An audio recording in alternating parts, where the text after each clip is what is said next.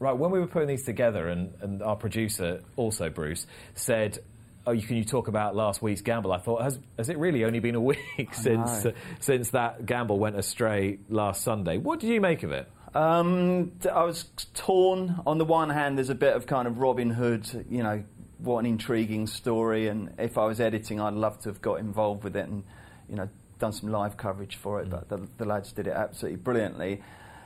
I, must admit, though, I think on reflection, really, Nick, the, the overall feeling is that, you know, I just, I'm not mad on the form book being distorted like that. I just think that these things tend to happen once every 10 years, that's absolutely fine. But what if everyone suddenly thinks, hang on a sec, look how much they nearly won. Mm. Let's start orchestrating some of this. You can't have too much of that stuff. Of course, of course, they didn't win. They didn't, which shows you actually, close. even with that much ingenuity, and I kind of completely underestimated how much ingenuity had gone into it. They didn't win, and it wasn't Barney Curley, and it wasn't four horses. They only tried it with three, and the last one went well astray. Thanks to Mr. Nicholls. Fact, well, thanks to Mr. Nicholls and the fact and that the horse others. himself was a bit of a loony when Nicky Henderson trains him and tends to be a bit too keen, Gallagher's Cross. But there is a lot of me that says good luck to them. They almost won an absolute fortune all I'm saying is that I do think that generally speaking, when horses are suddenly leaving a lot of very bad runs behind and are smashed off the boards, that's the kind of thing that some punters can find pretty unappealing. There's also been quite a lot of discussion, and I know ITV took this up yesterday, and Richard Hoiles went into it in some depth about the overround to the to those races and the the the effect of the, there, there being no on-course starting price on the price of that that final leg and whether that was fair. Well, I'm I'm not sure. I, would like to know what would have happened to that horse's price had it had there been you know crowds and the old way of collating the SPs gone. I'm not sure it would have been vastly different. I, I suspect not, and I, I, as, as, was pointed out in some of the, the, last couple of the Curley horses, I think in the one that did come off, the four fold. Yeah, you look at Fujiyama Crest. I mean, that was through the floor, wasn't it? So I, I'm not sure that that's a massive factor.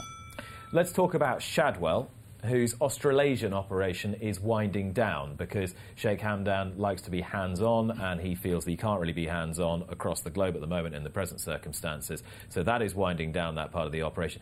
So quite significant on a number of levels, this, Bruce, isn't it? Well, possibly. It might simply be that, as you say, with Sheikh Hamdan being so hands on, and reaching 75, he might just feel that something's got to give. Mm. So I think whenever you hear words like dispersals and you know winding down and, and any of these big superpowers potentially showing a sign that they're they're uh, not enthusiasm because I don't think that's in any question, but maybe their might could be on the wane and it's all reining back a bit can send shockwaves right through the sport. But as of now, it's it's a problem for Australian racing.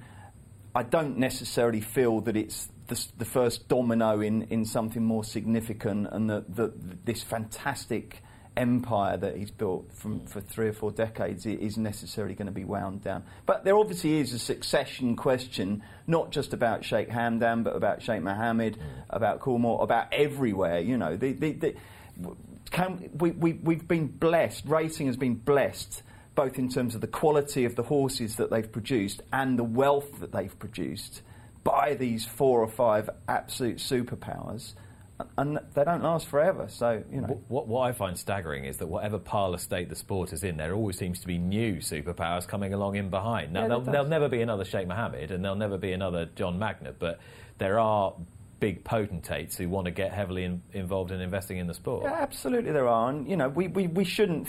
You're right. We shouldn't sit and worry that they're not going to exist because there is always a power to be to be, you know, to come up and fill that. But I just think in terms of Sheikh Hamdan with this, uh, you know, hopefully the, the situation is, is going to wind down in Australia, but we'll still see those legendary colours, you know, playing a very prominent role in racing right around the rest of the world. Now, of course, an amazing season in Europe last year for Sheikh Hamdan Al Maktoum. Now, jockeys are being given training, Bruce, to help them deal better with with social media, all aspects of social media. This is, I think, it's got to be a positive step, hasn't it? Yeah, if, I think if I was holding the training for a, a, group of young jockeys, it would be a very short lesson. Stay off it, um, because I just, you know, journalists get a bit of abuse and broadcasters get a bit of abuse. Not you, Nick, because you're so universally loved, but some oh, of us yeah. do. But if you look at, it, it's nothing compared to the venom and the filth that jockeys get hit with on, on social media. It is absolutely appalling. Um, and how jockeys stand for it, I don't know. And it's very sad that they do get hounded off.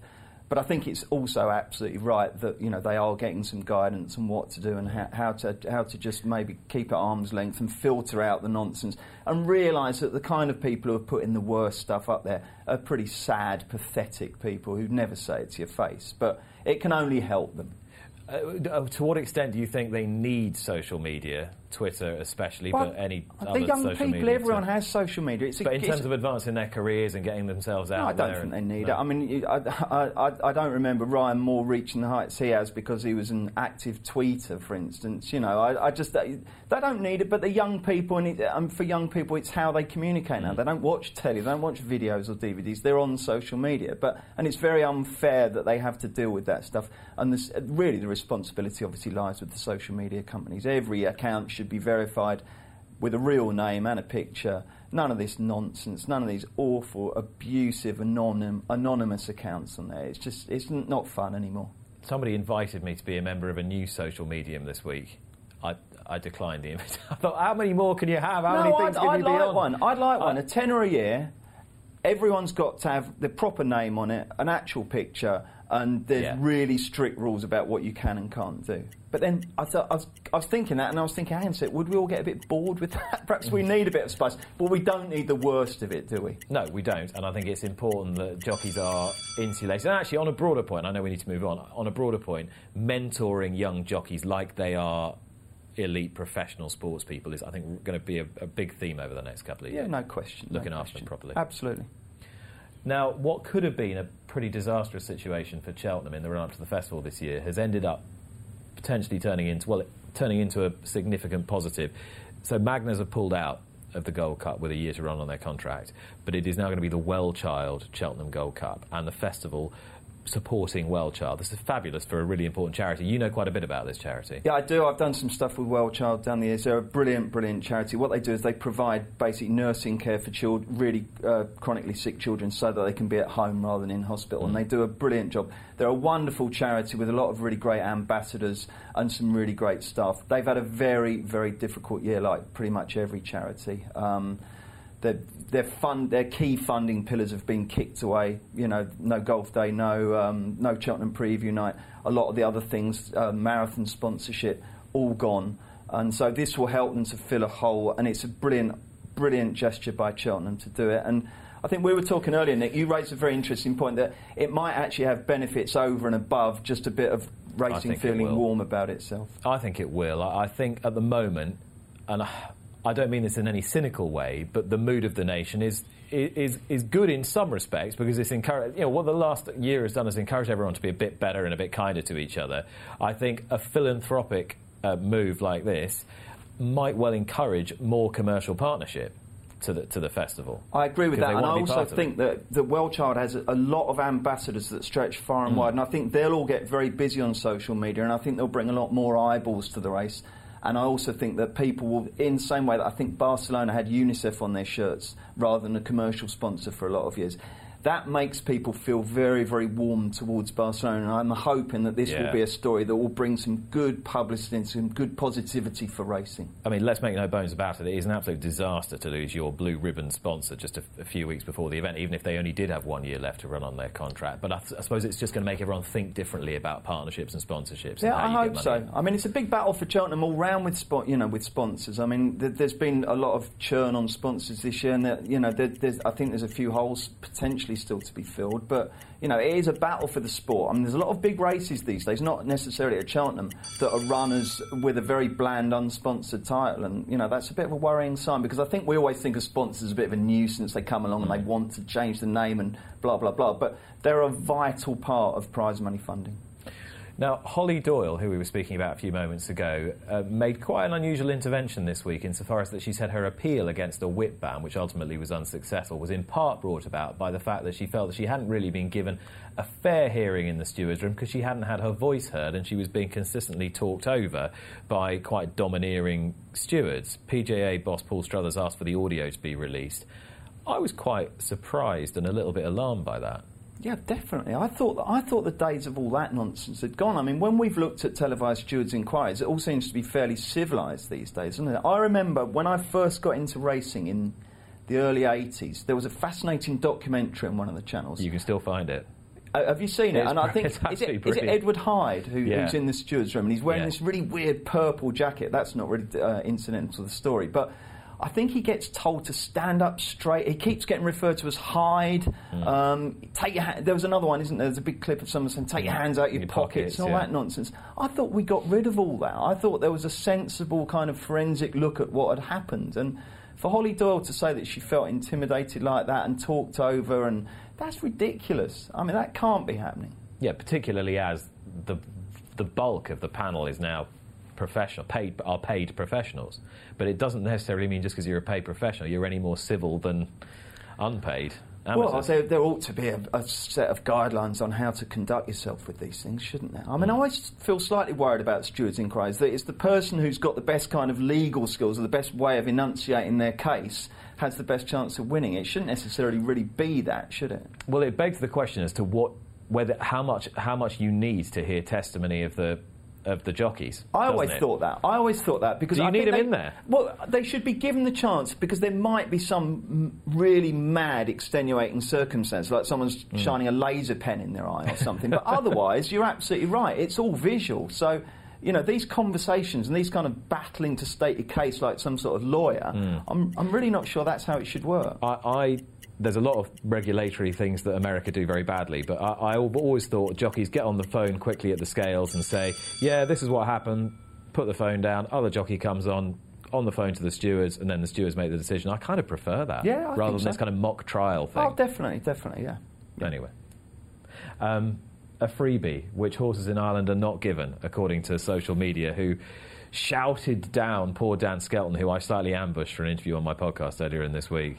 Yes, he, he used that expression, and I, you know, I mean, I don't think he was trying to open a massive great can of worms there, was he? Um, but it was interesting. Paul was talking earlier, wasn't it? This is just basically about the general thing of what, well, specifically, why were there so few um, British runners at the Dublin Racing Festival? And traditionally, it doesn't feel like there's there's anything like as many east to west raids as there are west to east in terms of racing. And, and it is a bit of a shame because the Dublin Festival was absolutely fantastic, but it would have also been great to have to have seen some of some of the elite horses from here going over there. Um, I remember Nicky Henderson saying that he doesn't want to he didn't want to take on the Irish in their own backyard so close to Cheltenham.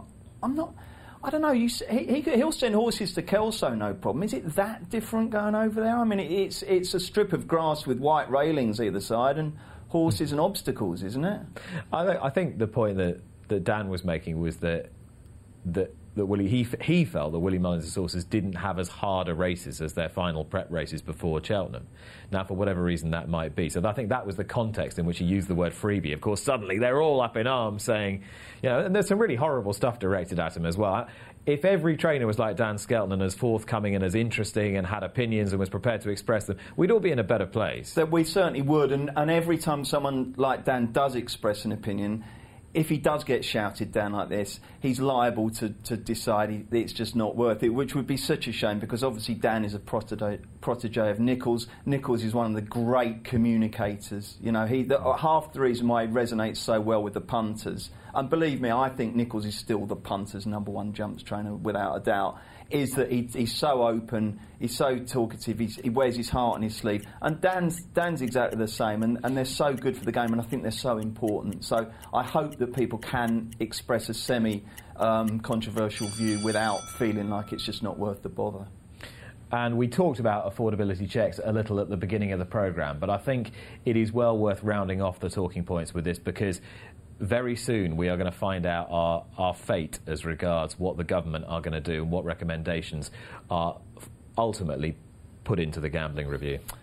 Yes, and I think the thing is that you know if if they do pull the trigger on a hundred pound a month, it, it is really, really probably the most serious challenge to horse racing's funding and its prosperity and its absolute future that I think there's ever been. I honestly think it's that big. I really, really do because there's there's some people who say, well, just send your bank account over and, and you can carry on depositing, provided you can prove that you've got the funds. But I don't want, I'd never do that. I would never ever send my bank account to anybody.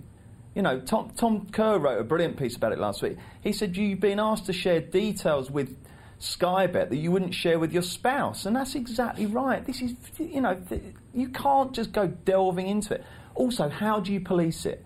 So do I have to show every bookmaker that I've got my total wealth, and they say, right, well, your hundred quid, you can split that with them, that with them, and that with them. How does it work with betting shops? Am I not allowed to go in with cash? Do I have to have some some kind of voucher or some card that deducts whatever I spend in the shop from my £100 monthly allowance. I think it's absolutely outrageous. It's a horrific idea. But politically, racing's got a box clever here, hasn't it? Because if it goes into a meeting and just says, This is outrageous, you can't do this, this is an infringement on my civil liberty, and then somebody comes in quite understandably and says, I have lost my 22 year old child because of his or her gambling addiction, um, then you have to have sensitivity to the way that this is being played out politically. I don't think, Nick, I don't think anybody denies that there is an issue with problem gambling in the same way that there's an issue with problem drinking. But the whole point is that it's, it's I don't like the phrase sledgehammer to crack a nut, but it's just it's an inelegant, completely um, just unsubtle way of dealing with it. It's it's crazy. It's, there must be better ways of protecting these poor people who get themselves into trouble through betting. And those were this week's talking points.